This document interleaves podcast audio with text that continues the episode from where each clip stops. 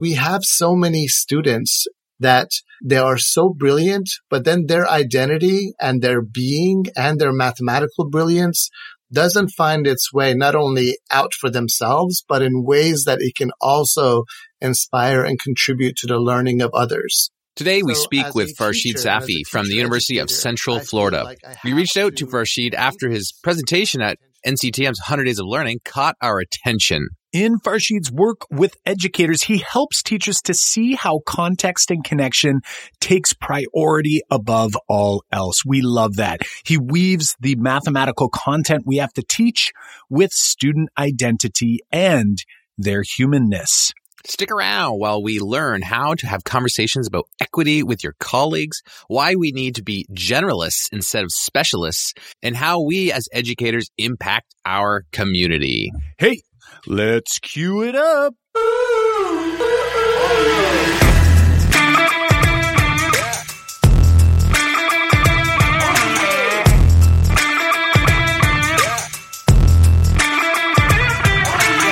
Welcome to the Making Math Moments That Matter podcast. I'm Kyle Pearce from tapintoteenminds.com. And I'm Jon Orr from MrOrr-isgeek.com. We are two math teachers who together, with you, the community of math moment makers worldwide who want to build and deliver math lessons that spark curiosity, fuel sense making, and ignite your teacher moves. Jon, are you ready to dive into this awesome episode that's going to bring the humanness of mathematics mm-hmm. and content mm-hmm. knowledge together? What do you say? Of course, Kyle. Of course, we are honored to bring Farshid on. And uh, before we get into that conversation, we'd like to take a moment and talk about the 2020 Make Math Moments Virtual Summit, which is coming up on Saturday, November 7th and Sunday, November 8th, which right now it is open for registration. Right. You're absolutely right, Jon. This is one of the favorite times of year for you and I because we get the mm. honor of bringing some amazing math minds from the math education space straight to you in the comfort of your own home. And you know what? We continue to find ways that we can do it free. Yes, that means free for you to attend live and to catch some replays. I know it's you've probably felt like you've been doing a lot of PD from home, but if you want some more amazing math professional learning from the comfort of your couch, we encourage you to pause this episode right now and head to makemathmoments.com forward slash summit to register for the 2020 Make Math Moments Virtual Summit. That's right. We're running our second annual free online math professional development summit for K through 12 educators. That's right. There's something for everyone at mm-hmm. this event. The dates again are Saturday, November 7th and Sunday, November 8th. And actually, Jon, Farshid from this episode mm-hmm. yeah. is going to be one of our over 30 presenters. Coolest part yet, some of the sessions will be happening live over Zoom, while others are pre-recorded for you to enjoy at uh, your convenience over the weekend and up to a week afterwards through replays. How exciting. This year, some of our speakers include past guests from this podcast,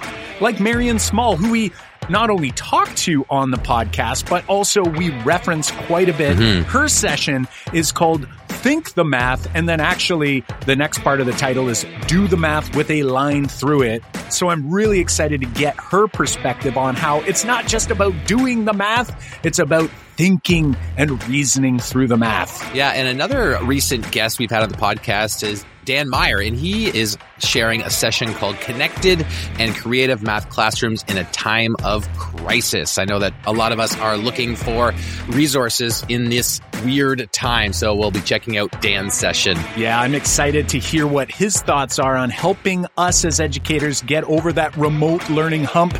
And how about Candace Wilson McCain, who hasn't been on the podcast yet, but I promise you we're going to be bringing her on in the near future, who's speaking about problem based learning. You folks at home know how much we love problem based learning. Her session is called Nine Steps to PBL Success, mm. the impactful PBL roadmap. I don't know who is actually more excited, Kyle, the Math Moment Maker community or us. Go ahead, everyone, right now, register for this year's summit at makemathmoments.com forward slash summit. If you're listening to this episode after this year's summit, well, the replays will be up until Friday, November 13th. And then they're going to be put away in the Make Math Moments Academy for all of our members to gobble up at will at any time. Hop into the summit at makemathmoments.com forward slash summit to catch those replays or to find how you can get into the academy to watch them. All right, enough from us, my friends. Let's get on to this fantastic conversation with Farshid. Hey there, Farshid. Welcome to the Making Math Moments That Matter podcast. Kyle and I are so excited to have you on the show today. How are you doing down in Florida?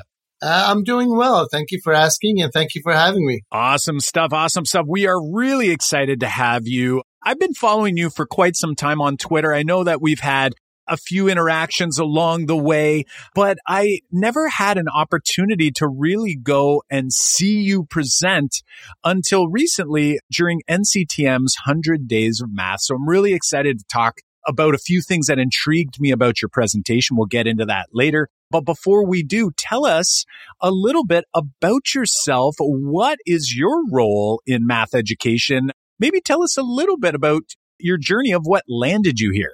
Sure. So I'm a university teacher educator. So I teach at the University of Central Florida. So I'm a mathematics educator, but I also work with our undergraduate students and our graduate students, our PhD students. But I'm also very involved with our public schools, K through 12. And so I make every effort to continue to learn and grow in K through 12 and even delving into college mathematics because I just believe in supporting our students and our schools, our universities and our communities that way. I don't separate who I am as a person from what I do professionally. I intentionally blur those lines and I don't necessarily have a way of keeping sort of a barrier in between those two that's definitely something I think I feel like educators do. You know, it's like educators are just educators and as human beings. It's hard for us all to, I think, kind of separate the lines between those two things. Whereas I guess I can't really speak for other professions because I've only been an educator, but I sometimes wonder about whether, you know, like when I go home from work from another job, work is work and home is home and we don't blur those lines. But educators, it's, it's really hard to do that. And I actually, like you, I wouldn't want to separate those two things. To me, those boundaries are somewhat artificial and forced. And so the more that we can intentionally make sure that we humanize all of our experiences, whether they're in a formal education setting or whether they're at home or whether it's just hanging out with friends and colleagues. I'm wondering a, a, little bit about the background on how you got into teaching. I think a lot of listeners of the show are interested in hearing as educators, they know how they got into teaching, but oftentimes interested in how other people have got into the education world. So would you be able to kind of give us a backstory there? So I think who we are as teachers is completely interwoven with who we are as people. And so I want to say that my teaching journey is very much connected to my personal journey. And so if you would sort of oblige me to kind of give you a brief synopsis of my timeline, I was born in Jacksonville, Florida, 1971. And my father was finishing his medical school residency and everything. Uh, we are from Iran originally. And so when I was a month old, he was finished. So we moved back to Iran. And so I grew up in Iran. My entire family was living there at the time. And so from 1971 to 1985, I grew up surrounded by lots of love and family and went through school, elementary and also middle school. And it wasn't until the mid 80s where because of the Iran Iraq war, we had to immigrate because they were drafting younger and younger kids, literally kids, 17, 16, 15 year olds. And my parents made the ultimate sacrifice of leaving everything, family, fortune, professional aspirations, and everything they'd worked for to provide safety for us as their children. That's when we came here back to sort of Florida. But during the first few years here, during my high school years, I went through three different schools in two different states.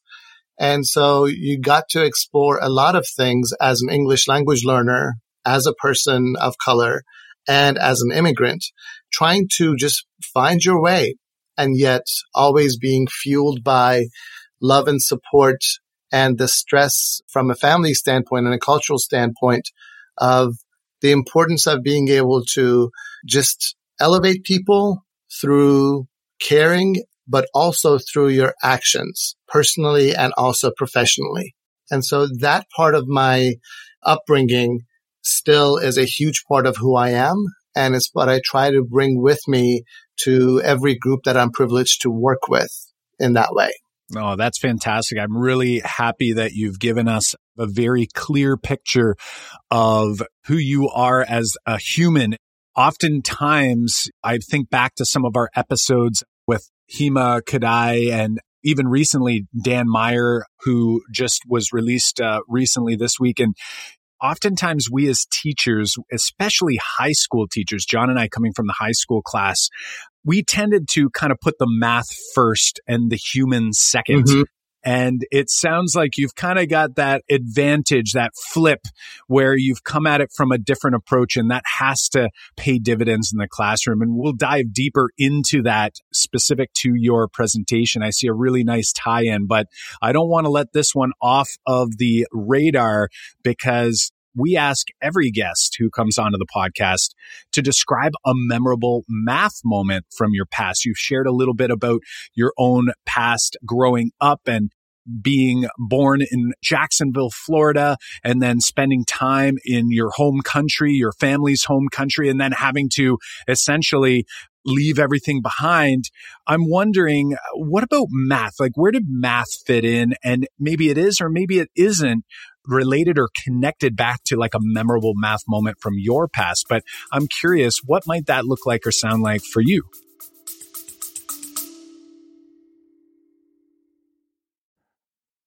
Hey, Math Moment Makers, Kyle here, and I've got just a quick message specifically for our district level mathematics decision makers out there.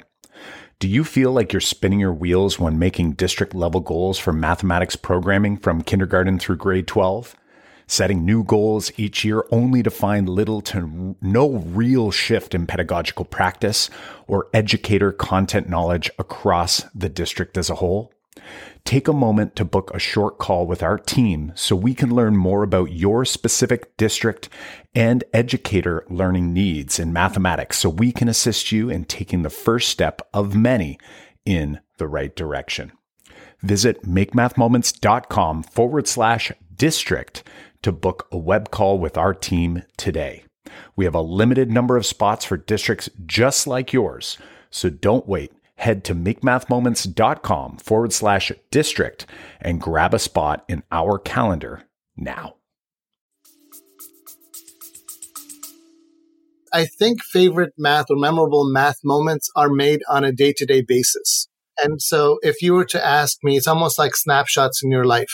The snapshot of a memorable moment that I may have had early on in my career would have been the pure joy of being able to help people through understanding mathematics a little more comprehensively and through being able to connect in the sense making and being able to just empower people through learning and teaching in that way. The more I've gone on, my journey, both physically, professionally, and mathematically, has taken me from Florida to moving up to beautiful British Columbia when I lived and met my wife uh, up there. And experiencing the differences in how education, university education, and how people are just beautiful wherever you go. But how much of that do we bring in intentionally into the ways that we engage our students and our fellow colleagues in the teaching and learning of mathematics? And so the places, the people, and the opportunities, be it in Florida, be it in Vancouver, be it in New Jersey, where I taught for several years, and all the journeys by working with teachers and school districts around the country in Canada, around the US and Canada, have helped me to have so many memorable math moments. But the common denominator for all of them is being able to support, being able to engage, being able to empower and elevate people before we elevate them mathematically, elevating them as people. That's a great message for all of our listeners. And I think like what Kyle said is that we came from a place where we always talked math first and people not even, I spent time just thinking about my math lessons. You know, I'm ashamed to say that I didn't see my high school students as like, I guess I saw them as people but I didn't see my class as a place where I, my job is to recognize differences in people and elevate that or recognize that. I always try to plan lessons just to get the math out and then just help kids understand it. I actually just treated people, everyone the same. It was like, hey, I plan lessons like kids were the same. And I did that for a number of years. And it's only these last few years where I've tried to change and recognize that, you know what, we are human teachers first and say math is in there too. But we can use math to help kind of bring out the human aspects of ourselves. So I really like that comment that you made that math moments are made daily or can be made daily. So that's an awesome thing for us to think about too. Us being uh, priding ourselves on kind of making math moments and how we can do that for our students. On that note, Jon, when I listen to you, it also makes me realize that our growth and our journeys are in no way sort of monotonically increasing, you know, right. in the sense that the ways that we grow sometimes require us to reflect and to revise our mm. actions that may have been fruitful, may have been beneficial for some, but they could be so much more. And so the educator and the person that I am today, hopefully is a better version of me than even five months mm, ago. Exactly. And there's that right. commitment piece that I know all of us are invested in wanting to sort of be the best versions of ourselves professionally and personally. Yes, no, absolutely. And that's so important. And I think, too, going all the way back to the beginning of your math moment where you had said that these moments are made every day. And I agree. They are, they can be made and should be made every day. But I wonder how often they either go unnoticed in math class or maybe we've completely avoided some of these moments from happening through maybe how we teach. I know for a number of years, the moments my students remembered may not be the moments I wish they did remember about my class. And I think the message I'm hearing from you right now is this idea of we're all constantly growing and we always have to continually look to ourselves and how we can grow as educators and as people. Again, coming back to that human element. So I think it leads us into the next piece I really wanted to talk to you about because this is something I found really interesting about your presentation through the 100 Days of Math on NCTM. We'll include the link to that presentation in the show notes. But I feel like since I've been in the conference scene, and what I mean by that is I went to my first conference long after I became an educator. And that's really what shifted me to start changing the way I thought about teaching and about mathematics. And over time, I started to at least notice it. Maybe it was always there, but I noticed that more and more sessions or the ones I was noticing had this importance of promoting equitable teaching practices as well as focusing on making connections and content knowledge. So one thing I did see though is that it seemed like there was like these sessions over here that focus on this, on equitable teaching practices, access and equity and diversity and looking at students as individuals. And then there was this like other group of presentations that focused on content knowledge or making connections. But your presentation, you chose to bring both of these together very intentionally. And I feel like you've sort of already answered a part of this, but what inspired you to actually act on highlighting the importance of both? Because so far you've talked about the importance of us as humans and about how we can serve our communities and in this case with mathematics and education. What inspired you to highlight the importance of focusing on both instead of hyper focusing on one over the other? If I can sort of use the example of we don't know what we don't know until we begin to experience it. And so I make a deliberate point of when the opportunities permit to travel and then to take and go places and explore with my wife and kids and see the world so we can learn from the beautiful ways and the brilliance of other people. And we were doing that. And I've been doing that and I've been privileged to do that on a personal level.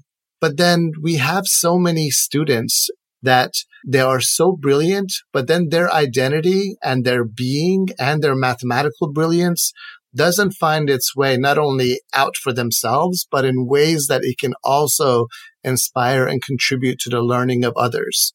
So as a teacher and as a teacher educator, I feel like I have to increase my intentionality and my commitment to just continue to educate myself and play a role in how it is that we listen to the experts not just mathematically and pedagogically, but how do we just rehumanize mathematics education with and for our students? Because it's not ours to give, but it is ours to influence and it is ours to contribute to. One part of your presentation we really appreciate is you know, you involve your background as both Iranian and American. Do you mind unpacking this section of the presentation for our listeners so that we can better understand why you think it's important to remove that hyphen? Sure. I think in our mathematical training, many of us learn to appreciate structure. And I do too. We want to know, does this belong in this class or in this class? Does it belong in set A or in set B or the intersection of sets A and B? Is it one? Is it both? Is it the intersection? Is it neither? So mathematics in some ways allows for this structuring. But what we don't focus on is now, given the power of such structure, when does it marginalize? How does it marginalize? So for instance, when you have someone like me and my story is in no way unique, but it is the one that I know how to tell because I've mm-hmm. lived it mm-hmm. and I continue to live it. What happens when you are Iranian, but you're not Iranian enough because you only spent, say, the first 13 years of your life there and you've spent the vast majority of your life benefiting and living in a different culture and country. You are Iranian fully, culturally, in your heart, in your mind, in your being, in your family, but to many Iranians, you're not Iranian enough. At right. the same time, mm-hmm. you're American by birth, you're American by culture, you appreciate all of those things. And yet in society, in community, in politics, you are certainly othered in many ways. So the role of identity, the role of representation and this othering that happens, it happens racially, it happens religiously, it happens through language.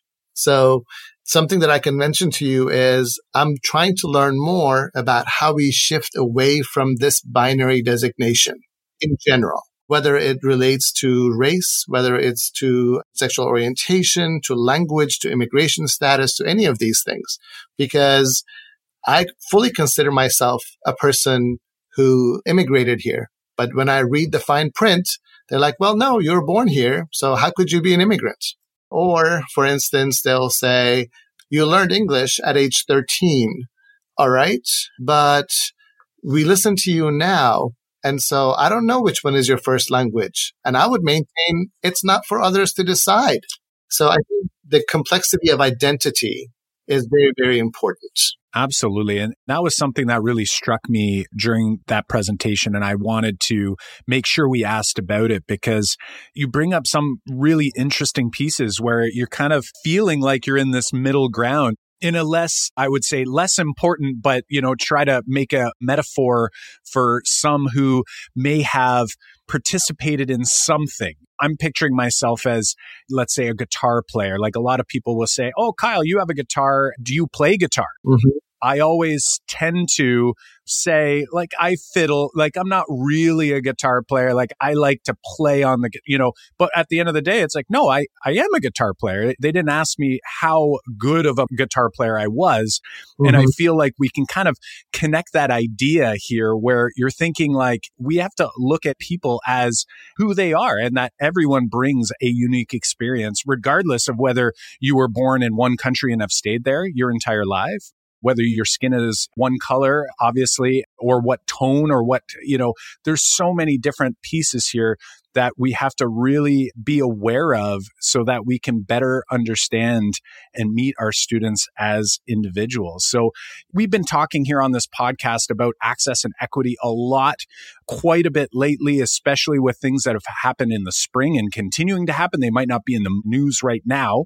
Things go in the background but there's a lot of things we need to be working on in terms of access and equity. We're wondering though, for those who are listening and feeling like they don't know how to get started on this journey, or maybe they're on this journey, but they feel like they're stuck, what are some tips or advice or ideas that you might have to help them not only bring that anxiety level down where they maybe feel like they're not doing enough or they don't know enough or they don't know where to get started or to get nudged along that journey.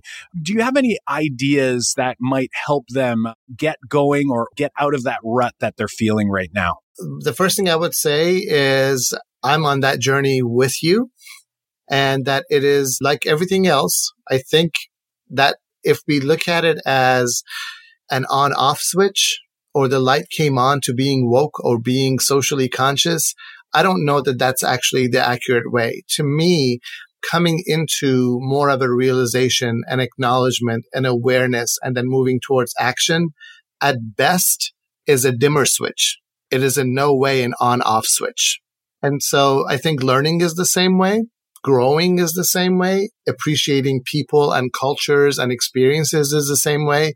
So things happen gradually. And sometimes that gradual growth does require a few intentional pauses and maybe some steps back to retrace what we knew or some of the implicit biases that might exist.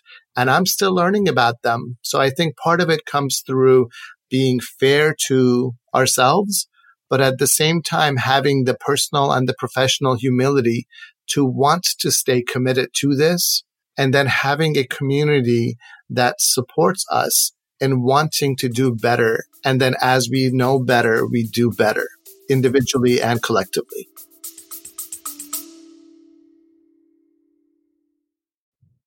Hey there, Math Moment Makers. Are you a dedicated listener?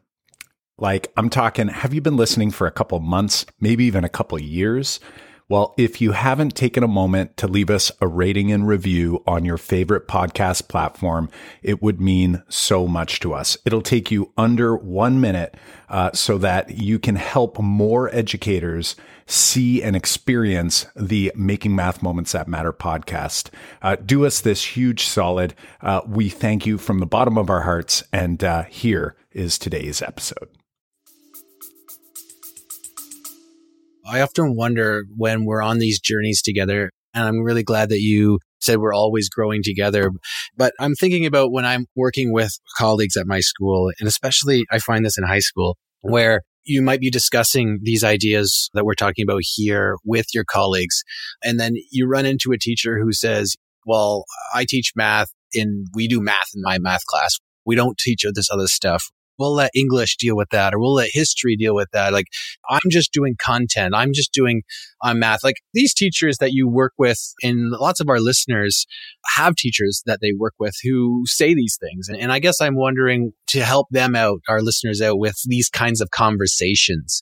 Do you have any tips or advice to kind of like broach that subject or just have those conversations? I think one of the ones that I've found to be very, very empowering is making sure that the context stays up front and center throughout. And this is one of the reasons why I've become more invested in learning about mathematical modeling, even as a way to get at teacher content knowledge. Because with modeling, you have to stay with the context and the conditions throughout. So you don't decouple the context from the mathematical processes or the procedures that you might sort of take.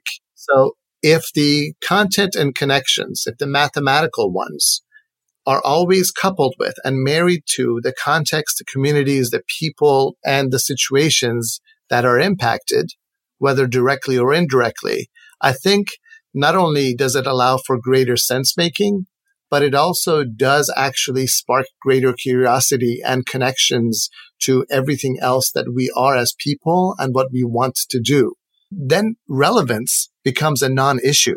I know in the years that I taught high school, I had the opportunity to teach our second algebra course, our algebra two course, and then loop with those same students two years later when I taught them the AP calculus sequence. And it was amazing because the mindset was already there in the sense that we will connect what we do to what you will experience in your science class and in your English class and in your history and geography classes and in art and in architecture because it is connected. So somewhere along the way, I think academics thought that by uber specializing, we're going to be able to get at strengths better. But I would maintain that the strength comes through the connections and the contexts. And I really appreciate that you've just said that the specializing can have a detrimental effect. And, and, it reminds me of this book Range that actually, Kyle, you led me on the path, uh, which is kind of about this idea between, it's not a math book. It's more of a general book, but it's about like how we tend to think that we should specialize. Like, uh, if you wanted to create an athlete that's going to go to the Olympics, you need to specialize that athlete to only focus on swimming, you know, if they're going to go for swimming and that's it. And whereas the book makes a huge argument about generalists and opening your mind to so many different aspects of the world and different things that actually help you say become an Olympic athlete. It's a great book that kind of says that don't specialize, keep wider options, you know, become a studier of the world instead of just narrow down just because you think that you need to specialize. Right. And I think that's such a valid point. And I think both with the range book and Malcolm Gladwell and some of the other work that he does, I think it's beautiful when you see things that might seem not related and then realize how closely aligned and just interconnected they are. And so I have these phenomenal conversations with my brothers, with my wife, with my father about how when we look at a beautiful building, how much mathematics goes in it, but the people that were involved in constructing it, the considerations that they had to make culturally. So how can we separate the mathematics, the science, the geography, the history, the language why should we compartmentalize in such a way that dehumanizes? Because if you take that structure, it doesn't work necessarily in the same ways because it loses meaning because it can almost detach it from its community. And so maintaining that intentional connection with context and communities, I think is at the heart of any learning experience, mathematics included. I couldn't agree more. I think I'm having my own little revelation here and I'm just thinking about our own journey. And when I go back to, you know, you mentioned earlier about how we're constantly growing. I like the analogy of the dimmer switch and how we're constantly trying to be better versions of ourselves, better teachers, better people. And now as you're talking about how important the context is and early on we talked about how you've highlighted the importance of the access and equity piece but also on the other side and diversity, I should mention. But on the other side, the content knowledge as well, because when they are separate, it's very difficult. Like you look at it as too segmented. You look at it and you think you have to do one or the other instead of both together. And when I'm hearing you talk about the context and how important context is, I'm seeing that the journey Jon and I have been on, we've been on a similar journey, having worked together for quite some time now and trying to better our practice, better ourselves.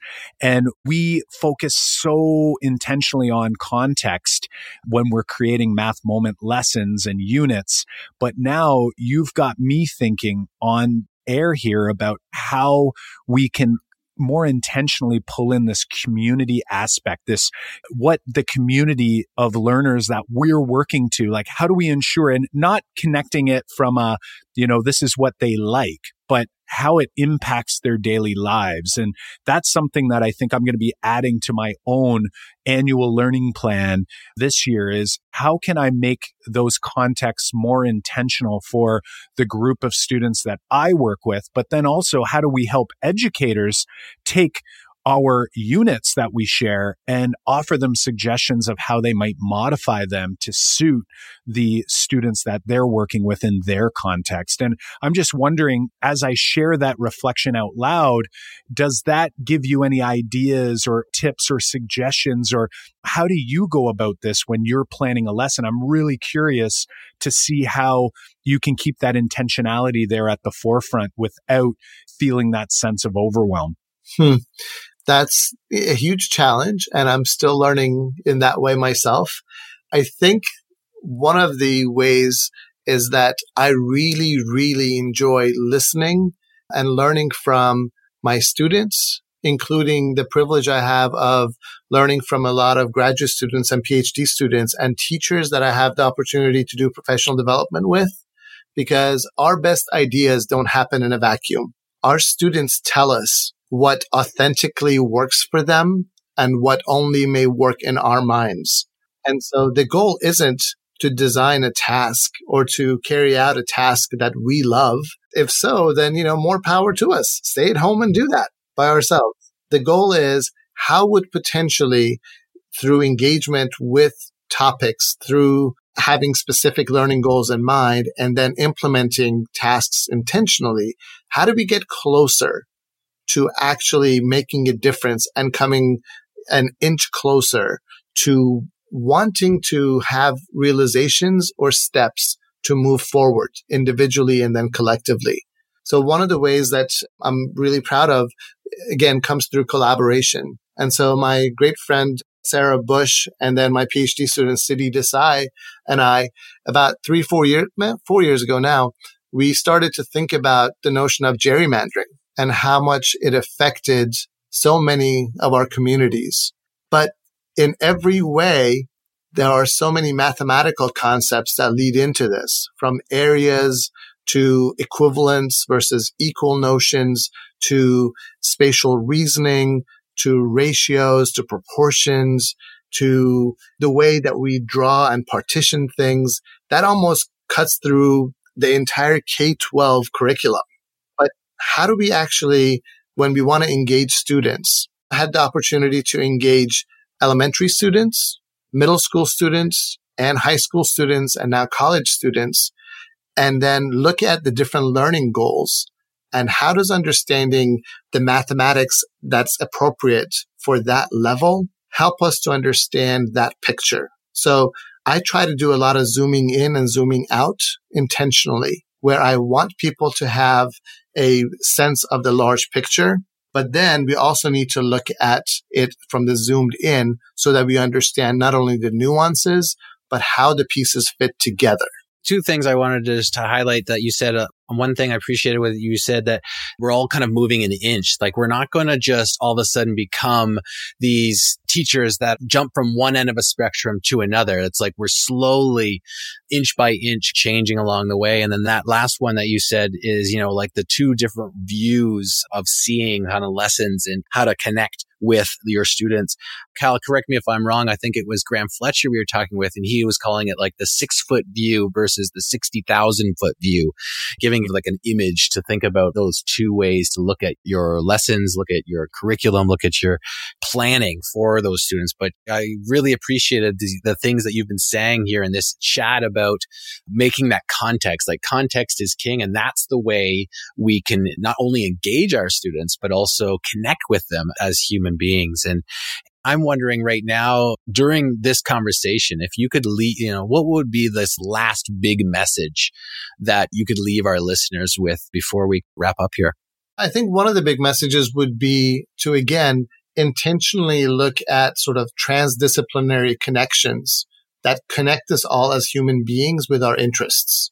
To be able to take advantage of the beauties of people, cultures, innovations, and to recognize that there is inherently mathematical aspects that we should be exploring.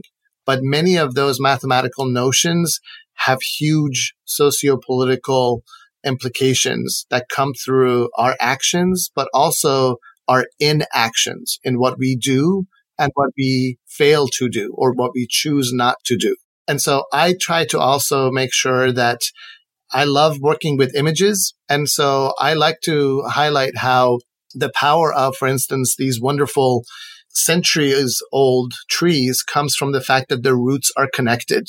So the reason they can withstand all these storms and all these things that could happen is because of their connections. Some of those connections are seen. Some of those corrections are not seen. As well as when you look at, again, connecting, say, math, science, architecture, art. I love pointillism paintings because you see aspects when you look very closely. But then when you step back, you sort of gain a whole other appreciation. And sometimes intentionally by the artist, you actually see multiple pictures within one. And our students need more experiences and we need to make sure as teachers and teacher educators, we find ways for mathematics to continue to just spark this curiosity to make sure that that sense making is part of our daily lives, but so is connecting and feeling and not only empathizing, but almost activating what we can do for others beyond ourselves. No, that's fantastic. It's a really important, and I love your analogy with the tree and the connections. And, you know, it speaks to us from the math perspective. And again, as Jon and I continue to try to find ways to connect our context to the context of our students, this has been a really helpful conversation. I know for us and the Math Moment Maker community. So I'm wondering before we say our goodbyes, Farshid, where might the Math Moment Maker community learn more about you and your work in math education? Well, so I'm pretty active on Twitter. So at Farshid Safi was not taken. And so that is me. So a lot of the things that I think about, but also I try to share and elevate the beautiful work that other people are doing in mathematics education and in ways that we support our students, our teachers, our schools, and our communities. So I would say Twitter to begin with at Farshid Safi if my professional obligations allow, I'm hoping to actually dedicate more to a uh, web page and like a blog series. But I promised myself to see a few things through by September, so I want to do those first. But I'm also very active in NCTM, in AMTE, or and I'm trying to learn more about Todos so that I can do more. And so through those organizations, I make a point of not only being present, to share, but also being present to learn. And so I would encourage people to check out some of those things. But at the same time, we talked about identity. One of the good things about having the name Farshid Safi is people can just Google it, right? and so there aren't too many Farshid Safis that I know about. And so what I'm hoping people recognize is that we don't have to confine ourselves to these structures that somebody else decided upon. You can promote equitable teaching practices and really focus on content and connections. And I've tried to do that and I'm committed to learning how to do that even better. We'll put all those links in the show notes and some of the resources that you've mentioned here. And, and I know that I've had lots of time here to reflect in this conversation. I know Kyle has as well, uh, as we often do with our guests, but uh, definitely want to thank you, uh, for, for joining us here and helping our math moment makers in the community think about the ways that they can uh, impact the community and their students. Thank you very much. I really enjoy talking to you and I look forward to learning more in the near future. Awesome. Thank you, Farshid. We'll talk to you soon. Math Moment Makers, we can't thank Farshid enough for spending time with us to share his ideas and insights with you, the Math Moment Maker community, and with Jon and I, because as you know, we learn a ton by participating in these conversations. Yes, absolutely. Before we go, we definitely want to remind you of the upcoming 2020 Make Math Moments Virtual Summit, which is coming up on Saturday, November 7th and Sunday, November 8th. And now you can get registered. Head over there right now. Right. This is one of our favorite times of year, as we mentioned at the beginning of the episode. And we get the honor of bringing some amazing math minds from the math education space straight to you. And not just like you, like people here in Ontario, where Jon and I are from, or in Canada, where we're from, or in North America, but actually around the globe. We've got people registered from Australia, New Zealand, India, all over the globe. We are so excited because we get to do it all for free. Yes, and if you want some amazing math professional learning from the comfort of your home and couch, we encourage you to pause the episode right now and head to makemathmoments.com forward slash summit to register for the 2020 Make Math Moments Virtual Summit. Yes, our second annual free online math professional development summit is for you because you are likely either a kindergarten through grade 12 mm. math educators. So there's something for everyone. The dates again are Saturday, November 7th and Sunday, November 8th. And again, a reminder, Farshid from this episode is one of our over 30 speakers. Yeah. One of the best parts this year is that we have a number of live sessions over Zoom, as some other sessions are pre recorded for you to enjoy at your convenience over the weekend and up to a week afterwards on the replays. How exciting this year! We're going to be sharing a session by Christina Lincoln Moore, who's discussing mathematics and mindfulness. And we've got Chris Luzniak, a recent guest on this podcast. He's going to be sharing a session on debate in math class. Register now for this year's summit at makemathmoments.com forward slash summit. If you're listening to this episode after this year's summit, the replays will be up until November 13th, and then they're going to be in the academy for members to gobble up at will. Hop on over to makemathmoments.com forward slash summit to catch those replays or to find out how you can get into the academy to watch them at will. Show notes and links to resources from this episode can be found at makemathmoments.com forward slash episode 99. Again, that's makemathmoments.com forward slash episode 99. Awesome stuff. And remember, those transcripts are available on our show notes pages, so go grab them. Well, math moment makers, until next time, I'm Kyle Pearce. And I'm Jon Orr. High fives for us. And a big high five for you.